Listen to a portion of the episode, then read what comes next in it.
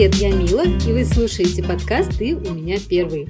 Подкаст о том, что не страшно пробовать что-то новое, всегда можно оказаться новичком. И сегодня я хочу поговорить с двумя своими гостями про дизайн. Сейчас это востребованная довольно профессия, особенно если учесть, э, что удаленно очень удобно работать. А, и я позвала к себе новичка в дизайне. Маша дизайнер в начале своего профессионального пути. Маша, привет. Привет.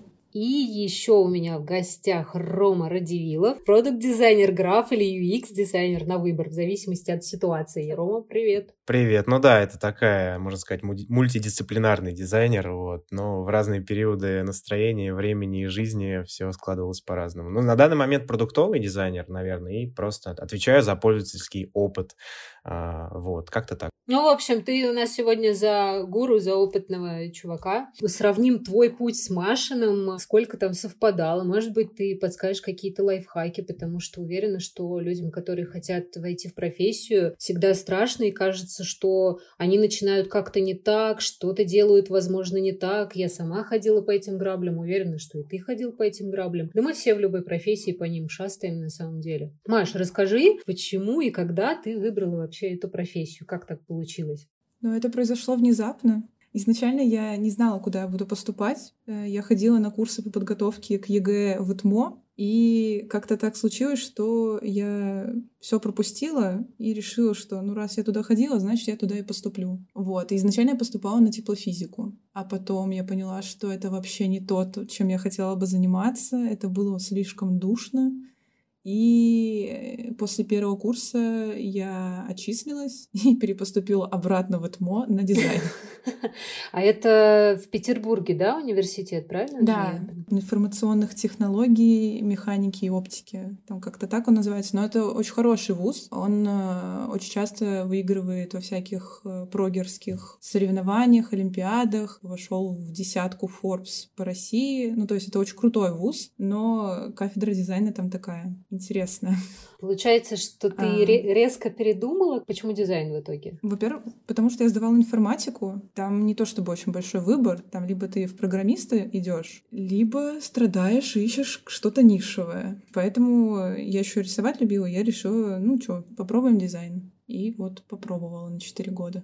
В итоге ты закончила. Да, да я в этом году закончила, ну, получается, даже в прошлом уже, бакалавриат, защитила диплом, потом начала искать работу. Так, вот здесь наверное, самое интересное начинается, то, от чего я больше всего жду в этом выпуске, ваших рассказов каких-то в поддержку друг другу по большей части. А поиск работы — это обычно такое самое больное, особенно при первых шагах. Ну да, была большая проблема в том, что у меня нет опыта, и, как правило, работодатели, они не учитывают опыт всяких практик, даже если они не на базе там университета проходятся, им, в общем-то, по барабану на это. Они ищут именно ну, какой-то какой опыт или практику именно в компаниях или на фрилансе, например. Но ни то, ни другое у меня этого не было, потому что я училась, но не было свободного времени на что-то типа работу. И я, насколько знаю, у нас никто особо не работал, ну вот по специальности во время учебы. Поэтому вышли мы такие на энтузиазме с дипломами и никому не нужны. Первый месяц я просто сидела, я не понимала, что делать, потому что, ну, портфолио из универа — это... Но оно не слишком релевантное, и оно не очень большое. Поэтому я долго искала. В итоге нашла работу по самозанятости у друзей знакомых. Mm-hmm. Через них большая компания, там Анкор называется, она занимается всякими HR-штуками, и заодно им нужны дизайнеры для вот этого оформления, упаковки всего. Ну и немного на фрилансе. Но это тоже все друзья друзей через друзей. Но у тебя энтузиазм не прошел, ты все еще любишь это направление и хочешь в нем развиваться, правильно же? Я ну понимаю? так. Или может что-то поменялось? Я уже пару раз словила панические атаки по этому поводу. Ну, были такие эпизоды мимолетной депрессии от того, что я потратила время зря. Ну, потому что порог вхождения в профессию достаточно низкий. Любой человек, который прошел хотя бы там курсы на месяц, он уже дизайнер. И ты встаешь вместе с ними в одну шеренгу и выбирают из всех. И в общем, в общем тут диплом, который я получила, он не то чтобы очень сильно важен. Ну, да. ну вот в январе, например, когда, ну, у всех, в общем-то, застой, насколько я знаю, такой мертвый месяц, после праздников особенно, я уже начала подумывать насчет того, что, может быть, стоит сменить профессию, ну, потому что я не вижу какого-то развития и не понимаю, как идти дальше. А сейчас ты фрилансер же, правильно? Или с Анкор ты все еще сотрудничаешь, да?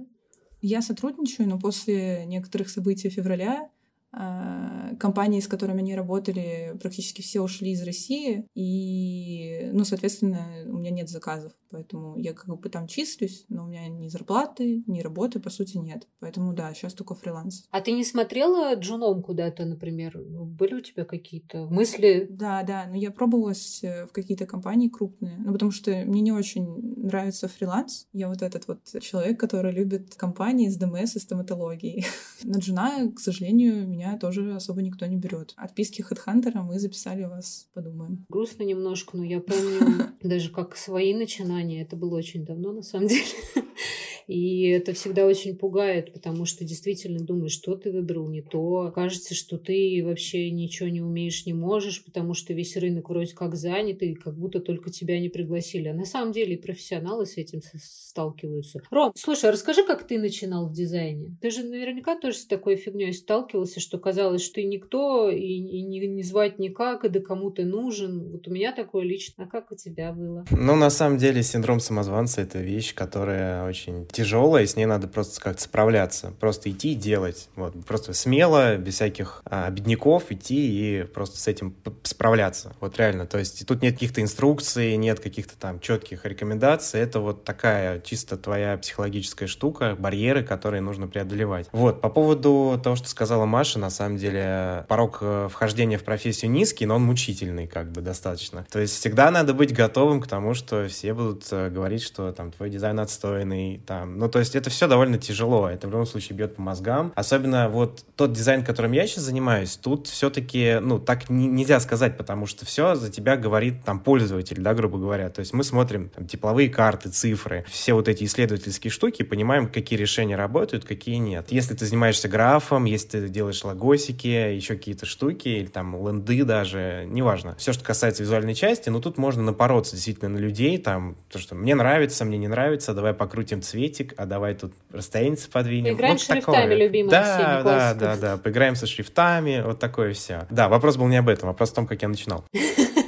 Не, ну это важная штука, кстати. А в больших компаниях у тебя есть менеджер, который решает эти задачи, а когда ты начинающий фрилансер, мы все начинаем обычно с фриланса, потому что действительно без опыта никто в компании не хочет видеть. Приходится изучать и менеджмент, э, как продать себя, а это не профессия дизайнера, ну вообще никак, потому что это обычно творческие, ну по большей части интроверты, которые вот они в своей работе, а менеджер да, сам себе ужасно. менеджер, да, для художника, даже если просто вспомнить, ну, художник, который де- делает столы на Арбате, это разные люди абсолютно, потому что они умеют кричать «приходи, карикатуру нарисую», ну, грубо выражаясь. Вот поэтому, наверное, в большой компании есть плюс, и везде есть плюсы и минусы, в большой компании большой плюс то, что у тебя есть менеджер, который за тебя э, вот эти вот э, вещи решает. И то, что ты обозначил, как бьет по больному, это действительно очень э, профессия, я бы сказала так, больная в плане, что Травмирующая, травмирующая профессия, травмирующая, да, да есть да, такое, есть Очень такое. субъективное мнение у всех, и даже ты можешь быть гуру уже в десятом поколении в этой профессии, я не знаю, быть Тёмой Лебедевым, я уверена, что и синеволосый мальчик тоже страдает иногда от того, что ему говорят, а, да, да, да, дизайн, хотя он маркетолог, а не дизайнер на самом деле. Ну, возможно, ему тоже обидно бывает до сих пор, хотя, может, он и хер клал на все. Ром, давай, расскажи, как у тебя было первые разы. Я дополню немножко то, то тоже. То, что вот эти все вещи, на самом деле, это все тоже в ту же копилку про синдром самозванца. Проблема многих дизайнеров, они не умеют разговаривать. Это очень большая проблема. Вот, я сколько раз общался с арт-директорами там на своих местах работы, и сейчас тоже вот дизайнер там на собеседование приходит, в Zoom подключается, и э,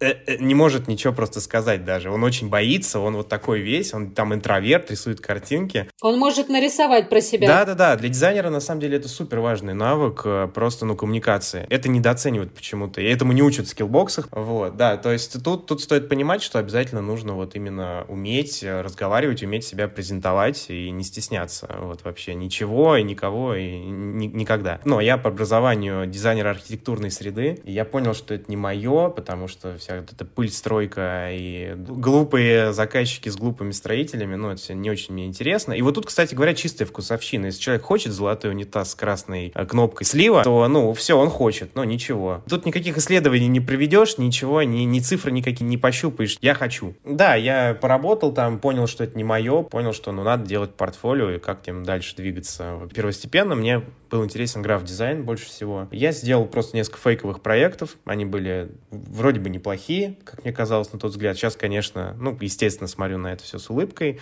Вот, но меня, может быть, счастливая карьера в том плане, что я никогда ничего не искал. Ну вот реально, то есть меня как-то вот просто вот резюме висит на ХХ, например, или еще где-то, и меня находили. Вот, меня нашла одна консалтинговая контора московская, и одна очень милая женщина в меня просто поверила, вот, и, собственно, пригласили на работу. Именно вот тут важно найти человека, который, которому ты будешь симпатичен, наверное, да, и как человек, и как специалист, он в тебя поверит. Или, может быть, это будет клевый лайфхак, потому что этим человеком, я не знаю, ты про меня говорил или про Вику, которая HR? Про тебя, про тебя.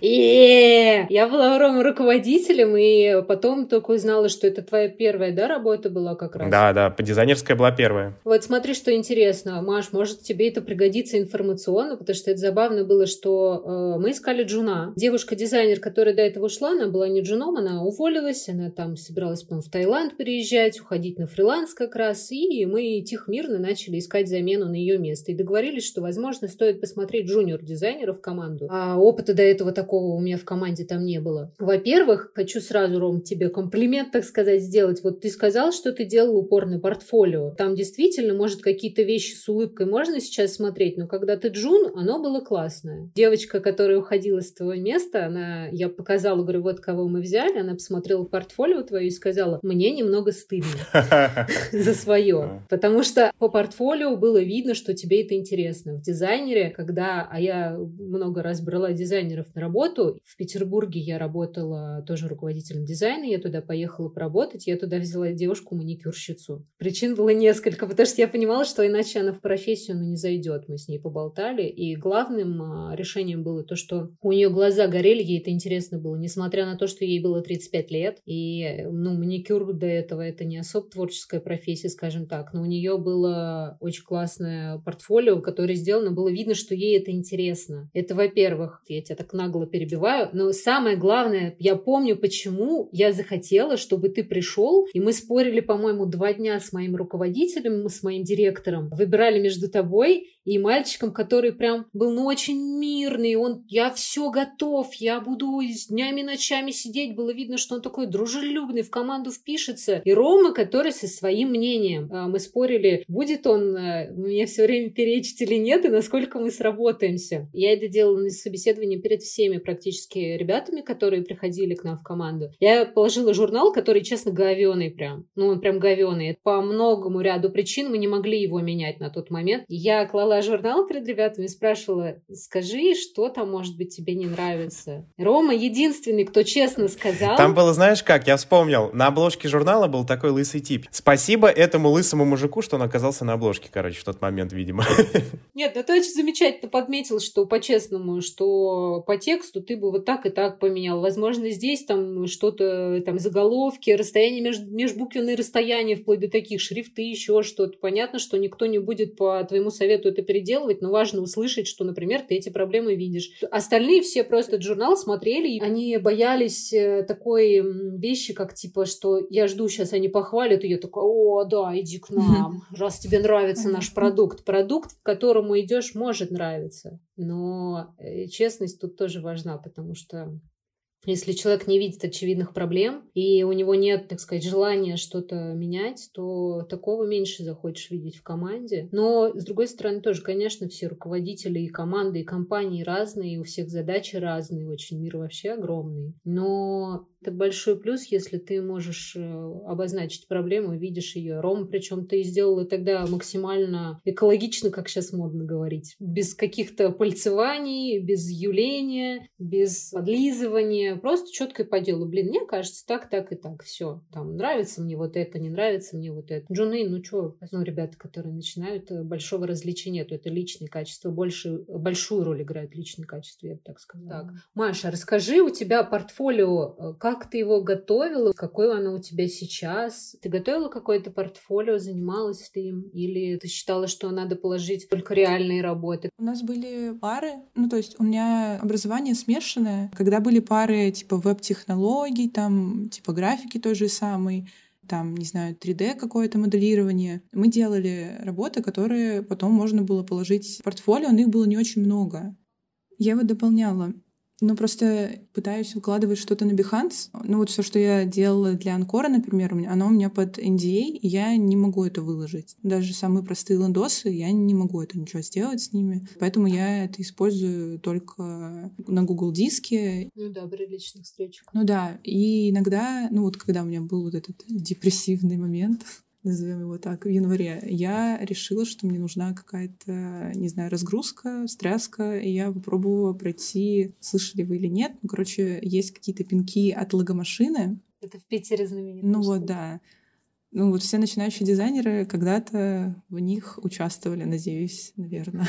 Забавно просто, что когда меня руководителем в Питер позвали, там, а, я так понимаю, основатель компании, это основатель логомашины Денис, не, не помню. Что-то знакомое, точно. наверное, да. Вот, да, и дизайнеры были оттуда.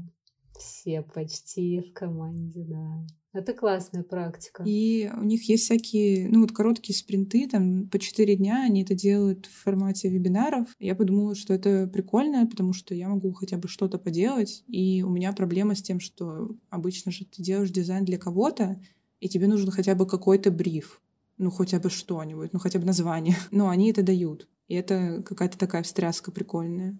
Ну, так я пытаюсь дополнять портфолио по первому поинту, что все под NDA нельзя ничего выкладывать, на самом деле можно. Просто нужно все поменять. Ну вот, на самом деле. То есть оставить структуру, оставить формально, как это сделано, можно поменять цвета, можно поменять логотип, можно поменять картинки и выкладывать. Это первое. Второе, то, что портфолио на Google Диск, если ты пришлешь ссылку на Google Диск, сразу закроют от тебя сообщение, это тебе 100% да, гарантия. Это, это точно. То есть никакие PDF, никакие ссылки на Google, Яндекс Диски ничего не принимает. Особенно, когда папочка zip скачать, обожаю вообще.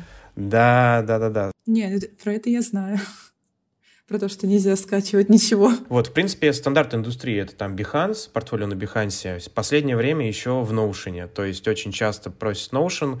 Э, ты там рассказываешь про там, свою роль в команде, ты рассказываешь, что ты делала, ты рассказываешь, там, с кем взаимодействовала, как как что там было сломано, как ты все починила, и какая ты классная. Вот, то есть, ну, по большей части вот текст, текст, текст, и может быть там несколько картинок. В идеале портфолио — это когда просто ты кидаешь несколько ссылок на реализованные работы уже, ну, там, на сайт какие-то. Но, опять же, упакованные в Notion, например, да, это вот самая хорошая тема. А так, в принципе, на, если junior, то портфолио на Behance с фейковыми проектами, с переделанными проектами, то есть не надо стесняться. По поводу того, что тебе, я так понимаю, это проблема многих начинающих дизайнеров, сложно придумать, что сделать вообще. То есть поэтому ты ходишь на спринты, тебе нужен бриф. Вот у меня не знаю, у меня никогда не было такой проблемы почему-то. Я какие-то смыслы черпал из разных источников, там книги, фильмы, что-то увидел, что-то услышал, о, пошло, да. Один из моих кейсов довольно таких больших на Бихансе, это про зонтики, короче, у меня длинная такая история, вот, как, как шрифты, как формы шрифтов можно было бы преобразовать в форму вот этих зонтиков, графически, в общем, это переосмыслить. Эта идея пришла у меня совершенно случайно, я на хлебозавод с одной моей коллегой ходил однажды, там был магазин, и там просто надпись «дрип, дрип, дрип», да, капля, капля, капля. И мне это засело на много месяцев, типа, блин, ну что-то хочется с этим сделать. Блин, я не знаю, понимаете, это тайна творчества, откуда это берется, не знаю, какая-то пылинка, может быть, там как-то летает красиво, блик куда-то на что-то лег, и ты уже заряжаешься куда-то на что-то, что-то сделать. Возможно, не соглашусь с тобой, смотря что ты это видишь. Первые, когда разы наполнения портфолио, это же у тебя уже было, когда ты начал работать? Да, нет, это да, это не, это не сразу, да, да, да, да. Пару лет, да. Вот когда ты только его делал, откуда ты черпал какие-то себе идеи брал? В принципе, это точно так же было реально. То есть это были какие-то не, не, непонятные мне совершенно какие-то вещи. Я могу рассказать. Кстати, вот, хороший вопрос, я сейчас расскажу. Ну-ка. Вот кейс, который, где там было что-то у меня а там то ли космос, то ли что-то еще, вот такое, какая-то космическая история. Казалось бы, банальная вещь, типа, кто что только про космос про этот не делал. На самом деле это было как? Я шел по улице и вижу, как мужик собирает елку. Но он собирает вот, вот мужики на этих, на кранах, вот это поднимаются на подъемниках, собирают елку. И тут каркас очень красивый был. То есть красивый каркас, еще такое контровое освещение. Они собирают эту елку, звезду, значит, пришпандоривают к верхушке елки. И вот все это так красиво, я это сфотографировал. И все, и как-то зацепилось и пошло. Ага, вот картинка раз, да, первая. Там потом ассоциативный ряд какой-то пошел. Что можно еще прикрутить. Ну, как-то вот рождается оно. Я не, не могу понять сам этот процесс, он хаотичный довольно. Но я потом понимал, что ага, ну все, это можно упаковать в какую-то там, сделать, вот, например, верстку, да, там какую-то, сделать какой-то там разворот э, с этими картинками, которые я нарыскал, с этими, значит, смыслами. Вот. Как-то вот непонятно. Ну, здесь, наверное, вот ты рассказываешь, я понимаю, что, возможно, большая разница. Я просто сама реально на такое натыкалась, как э, многие замечают, и когда, не знаю, в 40 лет начинают новую профессию в 50 и во сколько угодно. Что то, чем занимаешься, надо любить, и оно само попрет. Вот у тебя, скорее всего, перло, потому что а спотыкаться все равно приходится, потому что хлебушек-то нужен, голодный художник сейчас не катает. Это не совсем та история из тех времен. И, конечно, пытаешься, когда думать вперед, как это продать сразу, продать в смысле как себя, как специалиста, какую под это сделать работу, а, мысль может пойти не туда. А ты рассказываешь скорее, что ты мыслил как художник, просто делал проект ради удовольствия, скажем так. Тебе было это интересно. Вот, возможно, тоже, да, такой лайфхак взять. Я сейчас вот, например, перестроиться пытаюсь в анимацию перейти из э, этой профессии, скажем так, мне она, ну, мне поднадоело немножко. Mm-hmm. Я в менеджмент много потому что уходила, и я сталкиваюсь с этим постоянно, потому что я сажусь такая, что рисовать? А когда мне просто хочется рисовать, я рисую, я в анимацию перехожу в 2D, и я просто рисую анимацию. Мне просто прикольно, мне просто нравится, и они прикольные получаются. Mm-hmm. Я себе тему какую-то придумываю конкретную, а не тему типа а так, чтобы получилось, но симпатично. Вот когда я начинаю мыслить так, это полная хрень, я устаю, закрываю все, и это все у меня проектов в стол, который просто, ну, миллионы уже. Слушайте, вот у меня такой вопрос, это вечный спор э, всех дизайнеров, потому что профессия, я же говорю, обороты набрала. Нужен ли, на ваш взгляд, рисунок? В смысле, умение рисовать от руки? Да, да, для дизайнера, чтобы дальше двигаться было проще. Вот mm-hmm. сейчас на своем этапе, как ты думаешь? Это мнение может меняться, и оно нормально, и оно не должно быть каким-то определенным, понятное дело. Просто интересно, как ты думаешь сейчас? Для графического дизайнера, мне кажется, ну, рисунок важен. Причем он важен не в плане, как ты, ну, там, линию рисуешь, ну, потому что нас учили академическому рисунку. Но изначально, например, у нас в группе никто не умел рисовать. У нас было э, два человека, которые заканчивали художку. Все остальные ни разу буквально, ну, там, карандаш в руку не брали. Мне кажется, графическому художнику э, или дизайнеру это важно, потому что ты должен понимать, как работает цвет друг с другом, должен понимать, как работает пространство. Ну, то есть это все дает тебе какую-то базу, которая в итоге а, тебе сильно поможет и ускорит это. Но я бы не сказала, что это очень сильно нужно, например, UX UI. Может быть, в вебе это тоже не так сильно прям нужно, потому что я не совсем понимаю, как это можно там прикрутить. Но, может быть, это как-то структурирует вот эти все познания в сетке, ты можешь это как-то легко для себя ассоциировать. А вот, Ром, скажи, как ты думаешь насчет веба? А, ну, на самом деле, глядя на развитие вот этой индустрии в плане веб-истории, да, интерфейсов и так далее, дизайнер чем дальше в этой сфере, тем меньше прорисования вообще. Но э, если мы говорим про, в принципе, вот какое-то минимальное отклонение от стандартных историй в плане там UX, сеток и прочих этих всех историй, то тут уже, да, скилл рисования будет очень полезен, там, чувство композиции композиция — это только рисунок, воспитывает чувство пропорций, тоже рисунок. Ну, не, не имеется в виду рисунок академический, а просто хотя бы наброски, там, еще что-то. Вот, то есть, в принципе, это скилл э, хороший, полезный, нужный, но без него тоже можно вполне врываться в профессию. Просто сложнее будет, наверное. Да, ну вот, например, Маша инженер, и ей прям, на мой взгляд, путь заказан в какие-то вещи типа дизайн-системы, вот, без проблем вообще. То есть там это прям часто нужная вещь, действительно, многим. Э, создание дизайн-системы, поддержка ее, это прям реально инженерный э, вот этот вот такой скилл здесь будет нужен. То, где художников несет, наоборот, да? Да-да-да, там нужно продумать, как будут работать там компоненты, на каком уровне, уровень вложенности этих компонентов, там всякие вот эти автолейауты, variants и прочие истории. Тут прям инженерные мозги будут полезны. Ядра всякие. Так что, смотря какой дизайнер, кому-то нужен, кому-то нет. Я вот для себя такой, кстати, лайфхак обнаружила тоже, и не знаю, может кому-то пригодится, кому-то нет, потому что многие боятся ходить в рисунок, думая, что это 6 лет академического рисунка и никак иначе. По композиции действительно это нужная очень вещь, потому что человек, который знает рисунок и сталкивался с ним как минимум, он быстрее решит задачу ну, и да, поймет, да. что он сделал не так, и быстрее чисто интуитивно разберется, как ему переставить композицию, поменять цвета, подкрутить, нежели человек, который не сталкивался, ему придется более долгим-долгим-долгим путем насмотренности какой-то и вот тырканье ручками приходить к этому. Но этот путь возможно немножко уменьшить э, через фотографию, на мой взгляд. Но это не на мобилу, хотя можно и на мобилу, можно в пленку в ведре если захотеть. А, фотография учит композиции очень хорошо в плане, что я просто училась первому образованию фотографии на пленке. Естественно, там вообще никто ни хрена не умел. У меня просто сестра шла по стопам прям художник-художника. Мы вместе в детстве рисовали очень много, в Пушкинском музее занимались. А потом она пошла в художественное направление, я на фотографию. У меня все это быстрее получалось, потому что нас учили композиции, и там даже есть такое упражнение каждый день ходить и э, много-много фотографировать. Но поскольку это была пленка и бедные студенты, там много не нафоткаешь, мы, э, как в аудио показать не знаю, в общем, можно руками сделать вот такой вот э, кадр, и говорили, если у вас пленки нету, просто ходите, фиктируйте картинку и прилаживайтесь э, к каким-то изображениям, как будто вы снимок сделали. Понятно, что сейчас с мобильниками это гораздо проще. И чем больше фотографируешь, тем больше этот навык быстрее тренируется. Возможно, это вот кому-нибудь помогло бы, кто не хочет залезать в рисунок, боится рисовать кружочки, там, не знаю, линии рук ставить и так далее.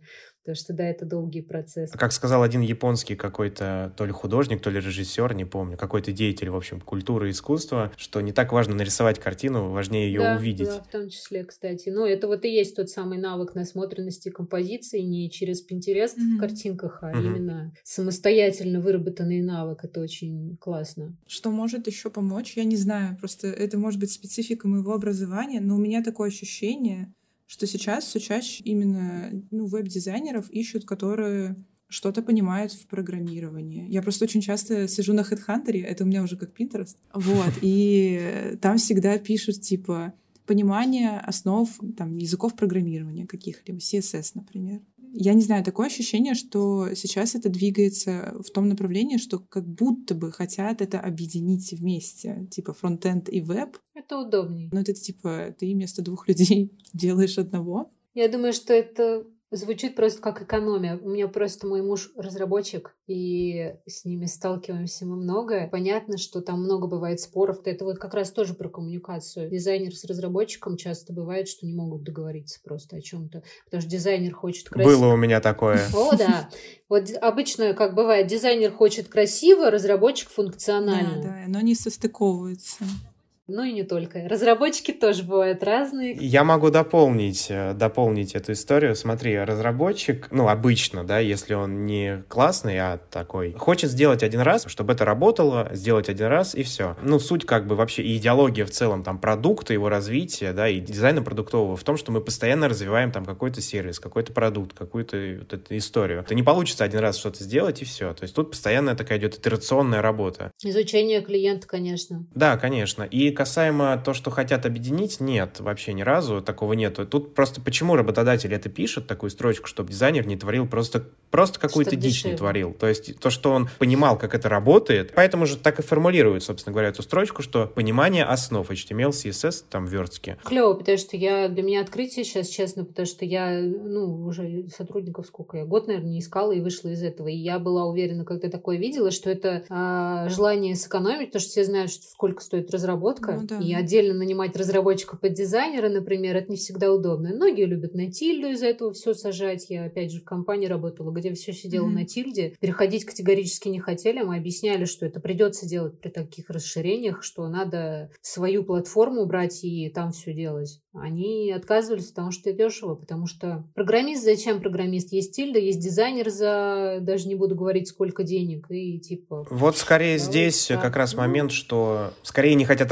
разработчика нанимать, потому что это дорого. Скорее хотят сэкономить на разработчиках, чем на дизайнерах. А дизайнера это не требуется знание глубокое, умение верстать. Но отдельно, конечно, да, жадный работодатель хочет. Но это понятно, что ты либо хороший разраб, либо ты хороший дизайнер. Это, ну, очень редко совместимые качества, почти никогда. Что можно сделать вывод, наверное, нам всем, что это зависит от того, что Конечно. за работодатель размещает ну, это да, да. инфу Конечно. вакансии. Это и по Иванов какой-нибудь или большая компания, которая... Мил, мил, мил. Я, я, предлагаю, я предлагаю следующим, может быть, у тебя есть такой вопрос или нет, но обсудить э, самые дичайшие, может быть, вакансии, которые кто-либо видел, и самые идиотские требования.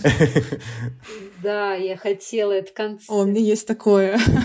Давайте только чуть попозже. Я ага. хочу, чтобы Рома рассказал про свой путь, потому что ты на правах э, гуру, скажем так. К сожалению, людям нужны подтверждения. Уж прости. Ты у нас работаешь, можно же называть, я думаю. Если что, я могу запикать. Ну, ты Skillbox. Расскажи. Они же тебя сами пригласили, правильно? Тоже? Ну да. Никто не слышит, как ты кивнул.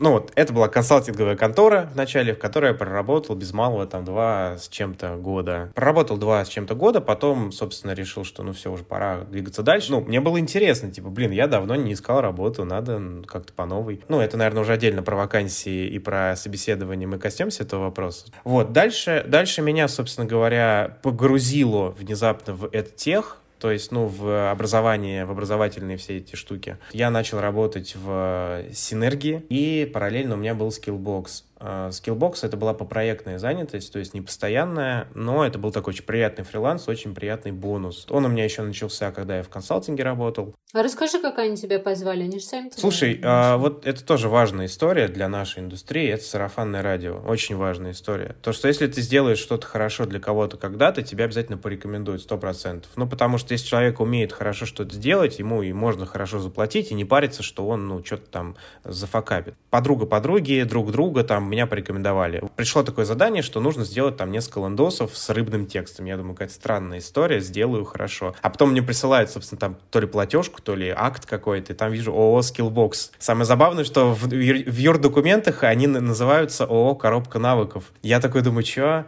Типа, это, это оно или не оно? Я спрашиваю. коробка. Да, да, да. Я спрашиваю, ты из Skillbox? Она такая, ну да. Вот, я говорю, ну окей, все. И, ну, после этого мы решили, что будем сотрудничать на постоянной основе. Моя работа заключалась заключалась в чем? В общем, там есть э, разные курсы, как вы знаете, э, в частности, курсы программирования, а, вот, и они довольно ну, хорошо приносят денег, они довольно важные, в принципе, потому что, ну, сами понимаете, профессия такая востребованная. Студентам надо что-то верстать, им надо что-то верстать на дипломы, на курсовые, на какие-то домашки и так далее. Для этого нужны макеты. Покупать их где-то там проблемно, потому что ну, потом надо поправлять самим. Ну, короче, проще дизайнера нанять там на проектную занятость. И вот я был таким дизайнером, с ними вот работал, вполне себе приятный experience, познакомился с э, многими людьми интересными, довольно такими. Сейчас я с ними сотрудничество остается, но все гораздо реже и все гораздо меньше, потому что, ну, везде сейчас все как-то так ужимается немножко. Ну и плюс у тебя новая работа. Да, плюс у меня новая работа. Вот. Потом, да, касаемо...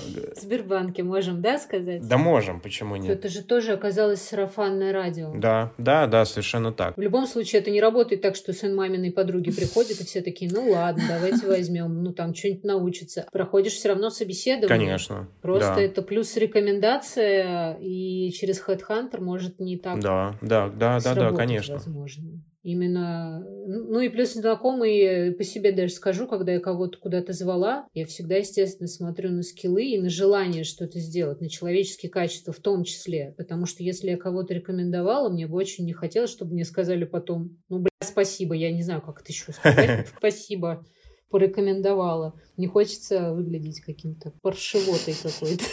Да, да, да, да. То есть это, конечно, человек, который рекомендует кого-то, тоже себя ставит под какой-то удар. И если он рекомендует тебя, то он действительно в тебе уверен. Ты можешь, уже у тебя есть два преимущества сразу. За тебя человек что-то там сказал, и как бы, ну, и ты сам, видимо, действительно неплохой парень. Вот, или девушка работая, например, в рекламе, учитывая, какие там всегда сроки, сейчас, ну, я работала раньше параллельно с этим на фрилансе, а сейчас я много в ней кручусь. И когда просят кого-то порекомендовать, в первую очередь просят не портфолио, еще что-то, его просят в последнюю очередь, а спрашивают, не свалит ли человек, не съест ли у него собака-дневник, и вот это вот все, когда начинается, типа, когда пропадают со связи, не успевают сделать, не могут свое время рабочее организовать так, что в обещанные сроки сохраняются, или реально эти сроки оценить, когда говорят, что типа нам надо вот срочно и за час, и примерно такого вида. Говорю, да, да, я сейчас за пять минут сделаю, а потом через два дня пишет, блин, простите, у меня мама компьютер закрыла в комнате, я не мог туда попасть, вот влез через окно и наконец-то доделываю работу. Ну, типа такого вот. Кажется всегда, что, ну, блин, ну уже старо как мир. Блин, нет, делают.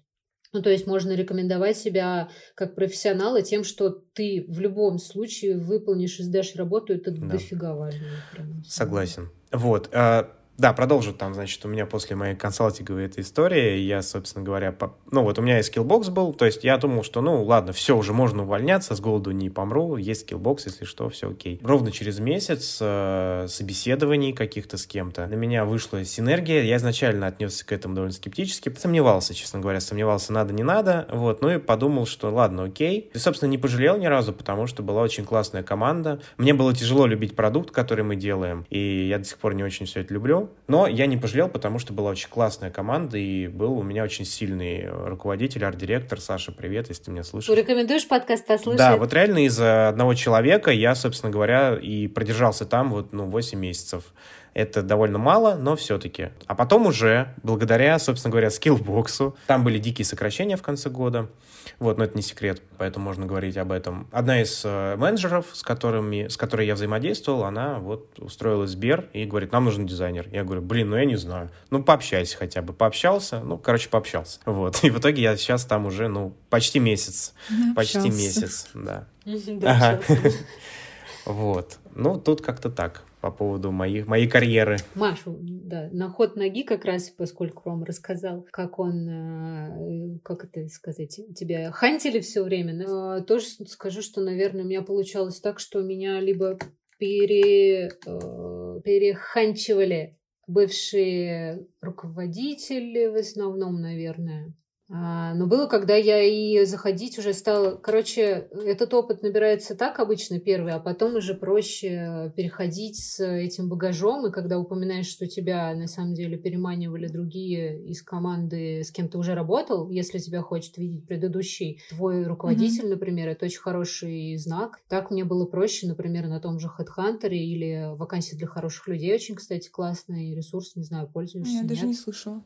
Ой, я тебе обязательно его скину, он очень классный. Мы сами там размещали вакансии и находили адекватных людей по большей части там вот только. Ну, я там устроилась случайно в театр на Таганке, и это было очень забавно. Я ехала в автобусе, увольнялась с работы, где мы с Ромой вот вместе, собственно, работали смотрела на афиши и думала, интересно, как они организовывают эту работу. Ну, типа, держать кого-то в штате это накладно. То ли совмещают, то ли дизайнеров на фрилансе нанимают, но каждый раз он может там под спектакль быть занят, например, в штате, не в штате. Размышляла, размышляла, через неделю случайно, оказывается, я откликнулась на вакансию, меня позвали, взяли сразу, и я сидела, делала эти афиши. Оказалось, что этот человек я. А, пандемия началась как раз. А театр удаленный, это оказалась очень странная тема. Я обратно на фриланс ушла к своим заказчикам mm. старым. А вторую работу я там находила вот недавно буквально в рекламном агентстве очень классном. То есть там ищут больше, наверное, работников маленькие компании. Mm. Интересно. Глянь, этот ресурс да. очень крутой. Вот и расскажите вы мне теперь, где же вы смотрите работу и какие-нибудь отбитые были? Вот, Маш, давай с тебя начнем. Ты же сейчас в активном поиске, да, получается. Да, да я вот уже работы? полгода в активном как поиске. делаешь, что смотришь? Моя самая любимая вакансия — это Бет Нортон, многостаночник за 20 тысяч. Да. Это человек, который умеет редактировать видео, э, делать фотографии, редактировать фотографии, э, делать эскизы одежды, делать 3D-модели, э, делать инфографику, а еще вести соцсети, и все за 20 косарей. Вау. А японский кофе приносить еще? Да, да, я не знаю, что там еще нужно делать. Ты откликнулась? Нет, конечно. Видео делать не умею, это, конечно, проблема, да. А, нет, думала, японский не знаешь. Проблема того, что еще часто HR, мы вот вчера буквально обсуждали это, возможно, я не права, но у меня есть ощущение, что HR у нас направление не так развито Да. хорошо, как э, могло, могло бы. Ну, вот сейчас просто муж попал в компанию, где HR-направление охренительное. Там, например, для новичка представляют э, такого чувака, Бади называется, ну, типа, дружочек, Да. который вводит в курс дела, все рассказывает, ведет, и он ему написал сразу хей-хей, все, давай встречи в понедельник, я тебе все расскажу, погружу, потому что выдают кипу документов. Такая фишка классная есть, что в чате в Слэке у них мэчат рандомно двух человек, и они в этот день общаются, например. Там типа рассказывают друг другу про себя. И это очень классно, потому что такой микроклимат делают не печеньками и пуфиками, а реальными делами, потому что на общении в коллективе многое же держится, естественно. Да. Очень прикольно, когда, когда HR — это кто-то, кто уже в этом работал. Потому что я пару раз встречала HR, которые что-то шарят, потому что они то ли начинали работать, им не понравилось, то ли они долго работали, и ну, вот, э, это их больше привлекло, привлекло, ну, то есть перегорели, например, вот, и они прям понимают, что нужно. Но таких очень редко можно встретить, мне кажется. Ну вот да, звучит как большая редкость, потому что перейти из дизайна в HR это ребята обычно а, ну, тоже у меня такое мнение по поводу экстраверты и интроверты. Это не прям в лоб типаж. Но если обобщенным взять, то это ребята больше закрытые в себе, которые любят вот сесть и делать, а не, например, общаться. Общение могут вообще не любить, может быть, некомфортные в этом, какой-то бесконечная социализация. А HR — это бесконечные разговоры, постоянные беседы с новыми людьми, это довольно сложно. Но даже когда проводила собеседование, это все соки выжимает, если ты не привык в этом крутиться. Мгм. Это очень... Ну, то есть переключение такой из профессии в дизайн в HR, оно довольно сложно сочиненное, я бы сказала, и редкое. Поэтому, наверное, тут не стоит ждать Ну да, это прям такого совсем везения. редкость. Ну, просто я встречала, и это было круто. Ну, не, они взяли, но это было классно. Я встречала, когда мы, вот опять же, э, Рома это все в супер матч какой-то был с Ромой, потому что девушка, которая HR, она его нашла. Мгм. Это было очень круто, потому что она пришла ко мне и сказала, расскажи, по каким параметрам, именно человеческим, еще каким-то искать и так далее. Портфолио. Были HR, которые смотрели портфолио и скидывали то, что угодно, по их великому мнению. Это дичь. Это просто дичь. И я, естественно, садилась, отбирала либо вместе. Бывали девчонки, которые садились со мной, смотрели и говорили, «Пос- покажи, что смотреть. И если у них насмотренность была классная, они как пользователь, опять же, который будет потом смотреть картинку и принимать для себя решение симпатично, не симпатично, что в работе тоже бывает важно, потому что итоговый продукт все-таки сделан под обычного Мгм. человека, скажем так. Если это как-то грамотно у них в голове было разложено, они смотрели такие, окей, гипсовые головы мы не смотрим, а это не считается, мы поняли. И там, типа, купальники от Анны тоже не смотреть листовки, типа, ну что-нибудь такое. Я не знаю, какой просто пример, да, привести, но я думаю, понимаете, о чем я там. Шины от Николая и вот это вот все. Николая, так и запишем. Надо будет убрать из своего портфолио. Но это опять же вот хороший... Неплохо. Это хороший HR, который идет и спрашивает, какие параметры для поиска конкретного человека. Или в направлении, ну это в больших компаниях, а, представляют определенного HR, который погружается в это, вникает и понимает э, примерно хотя бы, какого человека искать, и умеет описывать вакансию. Потому что, когда я даже работала изначально ретушером и видела вакансии, где написано надо уметь сохранять файлы в формате TIFF, по-русски с одной F. Фан. Я сидела и такая, чё? Я причем пришла туда на работу, и потом там работала и спросила руководителя, фотографа, говорю, это что? Он говорит, блин, это HR писали, типа, я не проверила, и вот такое дерьмо получилось. А случайно могли и не встретиться из-за ТИФ, потому что я сначала это закрывала Мгм. активно, потом все-таки они там, по-моему, дозвонились. Это обычно, да, боль и плохо, но вот, может быть, стоит смотреть вакансии давая себе воздух на то, что за этим описанием стоит не тот, кто будет с тобой работать в итоге, а единоразовая встреча с HR. Ром, Да. ты спишь? Нет. Не, я активно слушаю, свою активно слушаю, да. А, а, Что рассказать? А расскажи, вот э, ты же какое-то время, пока не хотел менять работу, ты смотрел вакансии, правильно Мгм. же? И по какой-то Да. причине же ты не хотел туда идти, например. Да, ну я могу, да, рассказать э, про дурацкие требования и так далее, но я бы хотел дополнить э, вот этот спич. Э, Вообще HR, на мой взгляд, это дико недооцененная профессия. Не то, что она, не то, что у нас плохо все устроено там на рынке HR и все такое, там, и они плохие специалисты. Мне кажется, их просто недооценивают, на самом деле, очень многие работодатели. Они считают, Компании, что... конечно. Конечно, они считают, что это человек, который должен тебе нанять там работника. Но на самом деле это же целая будет большая... резюме вот так Да. листать, типа, это Ну, его как-то работа. в подворотне бумажная, найти, ну, можно. может. Целая большая индустрия, Сосед. которая действительно, ну, как бы очень важна. Типа, как от- сотрудник адаптируется, как он вообще будет совсем разбираться. Это все очень важно. Вот где я сейчас работаю, в Сбере, там 4 месяца заложено на адаптацию. То есть ты мо- можешь быть И дурачком 4 нормально, на месяца, деле, грубо да. говоря. Ну, это да. круто. Да, у, меня, у, нас тоже, у нас тоже так же все устроено. У нас есть бади, у нас вот это все истории тоже есть. HR, ну, очень круто развит, действительно. Но до этого, где я работал, ну, это было действительно в основном люди, которые, ну, там, кого-то нанимали. Вот, просто, и все. А какого-то вот это вот полноценной работы... что- Короче, подотнуть одеялко тебе было некому, можно сказать. Если Да, у тебя да, сам менеджер э, нехороший или там, например, арт-директор, то, ну, вряд ли от HR можно это, этого ожидать. Вот. То есть тут это действительно очень важная история. У меня был очень интересный опыт, потому что я привыкла к тому, что если у тебя а, возникают проблемы, ты первым делом идешь и пишешь HR. У меня вот морально такая-то проблема, я не могу договориться с менеджером, а, я чувствую себя недооцененным, переоцененным, мне сейчас не очень, у меня там семейные какие-нибудь неурядицы или что-то такое. Типа, ты идешь к HR. И когда я на работе в Петербурге об этом говорила, каждый раз писала HR, она мне говорила, пиши своему руководителю. Я говорила, чего? Да в Ага. смысле, ты работаешь сам руководителем, чар должен создать этот микроклимат. Это и есть их задача. Их задача не в том, чтобы потоково набирать Мгм. людей бесконечно, а в том, чтобы сотрудники хотели задержаться на месте. Это тоже работа HR на самом деле. Но у нас это вот работодатели, да, не понимают. Да, да, да, да.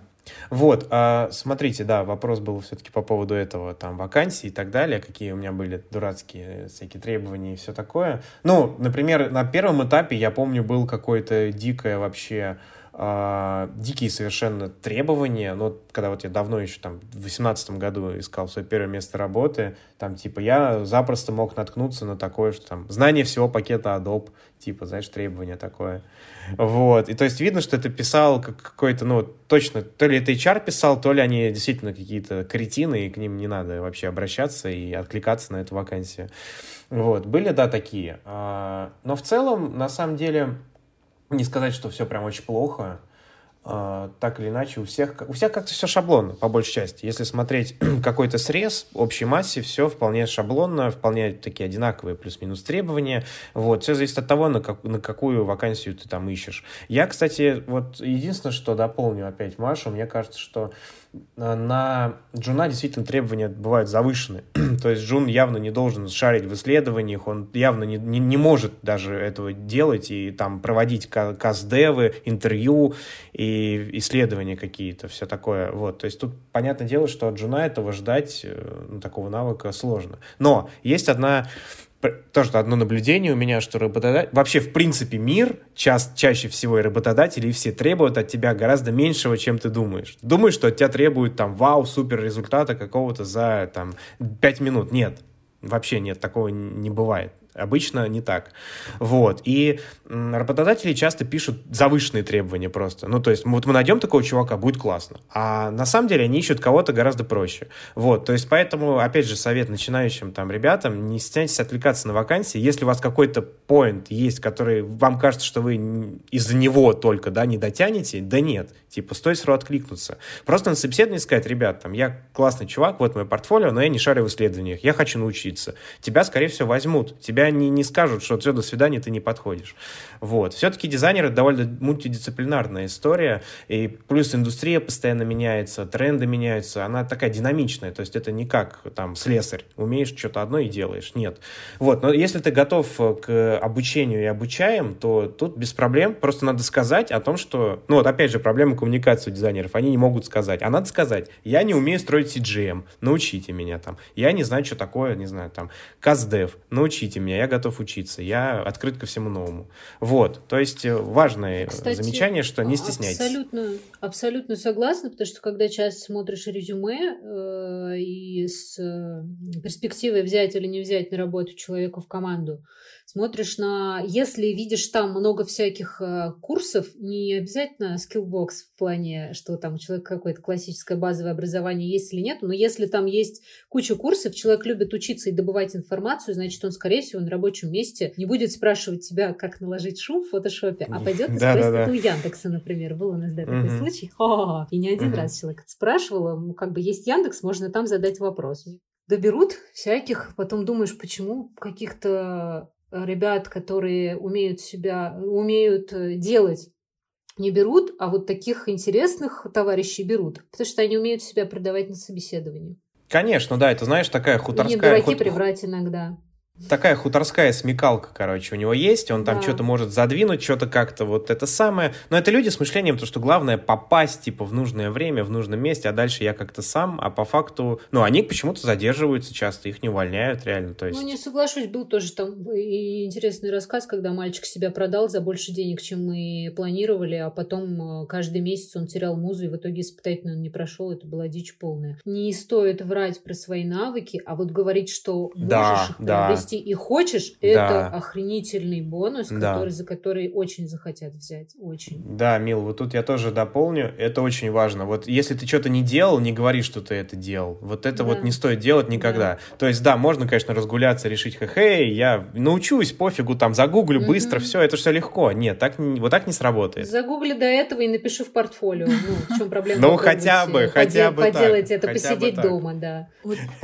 Да, у меня вопрос, насколько важно ну, я, я так понимаю, что вы работали, ну, типа, с наймом, и насколько важно сопроводительное письмо, потому что я, как правило, его игнорирую и не совсем понимаю, какой в нем смысл. Честно. Ну вот мы по очереди давай ответим, Ром. Мне интересно. Сопроводительное ты, письмо ты к портфолио, ты сейчас думаешь да? на это дать Ну, в HeadHunter там же обычно у тебя есть вот эта вот лимитка в одно сообщение, где ты должен вот это вот «Я бог, царь, дизайн мой, я не знаю что».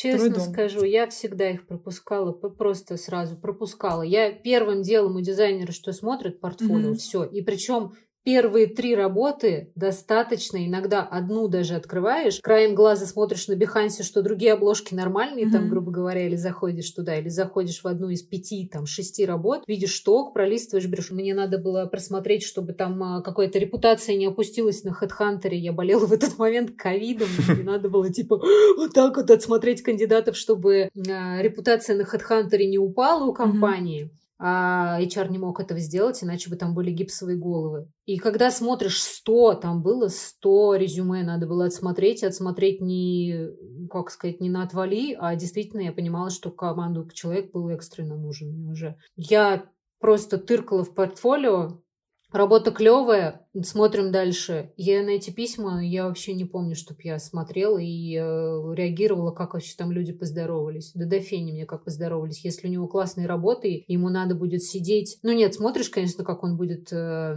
с ребятами общаться, но тоже это был такой микс, который ты никогда не угадаешь. Я здесь чуть-чуть сейчас отклонюсь от темы, но это довольно важная хрень. Тоже у меня, у мужа такое было. У меня бывали такие случаи, что вот он пришел в команду, собеседуется, там были какие-то два говнаря я не, побоюсь этого слова, которые так с ним разговаривали, говорили, ну, что ты там разрабатываешь, а как ты это напишешь код, он их там даже в чем-то поправил, и говно полилось. И они его не взяли. Mm-hmm. Он расстроился невероятно, он думал, что он полное дно, и он ни хрена не умеет. Через пару дней ему перезвонили, позвали в другую команду, и там был мега позитивный чел. Он проработал там, по-моему, два с половиной года, в офигенной команде, сталкивался с теми чуваками, и просто они друг друга не трогали. Но потом он узнал, что из команды той был человек, который тоже такой зазнайка, я не знаю, как это тоже хорошо, ну, нормально. ЧСВ, ЧСВшник.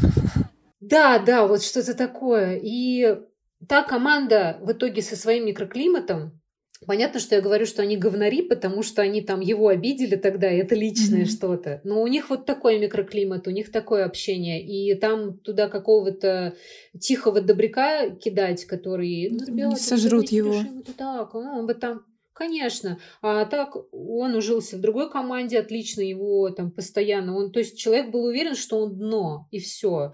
И очень важно а, оказалось, что он не дно, а вырос до руководителя в команде в итоге. И все бежали к нему за советом и тащили его на собеседование таких же ребят. И очень важно помнить, что обратную связь могут э, дать и отказать не потому, что ну вот как раз это про боль в дизайне, то, что ты оцениваешь себя через свое творчество, назовем mm-hmm. это так, когда дают отказ, думаешь, что ты что-то не так некрасиво сделал, значит, у тебя нет вкуса. Если приземленно совсем говорить на таком простом языке, оцениваться может так. А на самом деле могли отказать только потому, что ты в команду не подошел э, именно из составной тех ребят. Было такое, когда был классный человек, даже мы это много раз, э, даже не один раз сталкивались с таким. Классный чел, у него все круто, но я понимала, что он вообще настолько не впишется в команду и будут там как-то, ну, не ругаться, не понимать друг друга и отказывали. А у чувака были скиллы просто охренительные. Mm-hmm.